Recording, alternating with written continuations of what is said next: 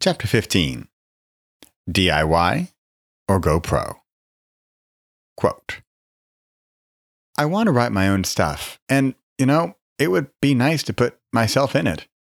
But I would like to hope that there are going to be better roles offered as well, and that I don't need to do everything. You know, like, I appreciate my career being somewhat DIY, but it would be nice to get some help. Unquote. Hari Kondabolu.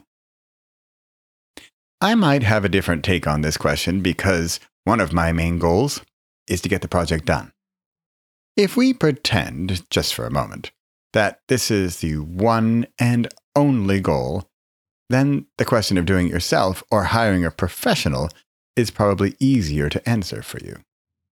If we factor in loads of other elements, such as your long term author career, your current budget allowance, and all kinds of personal wishy washy elements that can delay this process endlessly, then following the simple goal of getting it done hopefully seems appealing and you can make a decision quickly.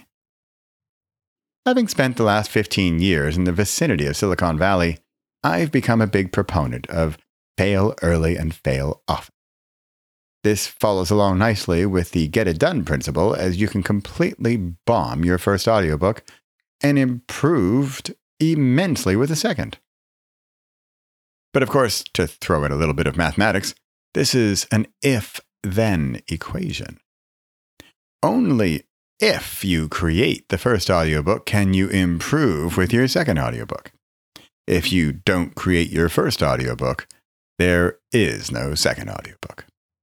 Of course, there's also the strategy of doing it right and doing it properly the first time around. I'm all for this if you get it done. Reference Eight reasons for hiring a professional audiobook narrator. Quote Being an independent author is mostly do it yourself venture.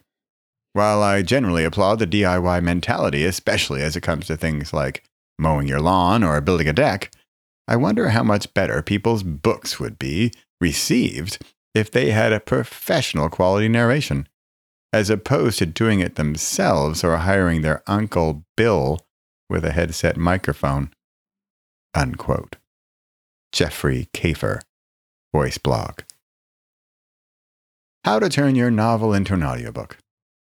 Quote Move aside, paper books. Pardon me, ebooks. The next big thing in audiobook sales is the audiobook. Although audiobooks have been around for some time now, we've witnessed an explosion in sales in the last three years. According to the Wall Street Journal, audiobooks are the fastest growing format in book publishing. The audiobook market is currently evaluated at over $2 billion, with experts forecasting immense growth in the coming years. Unquote. New York Book Editor.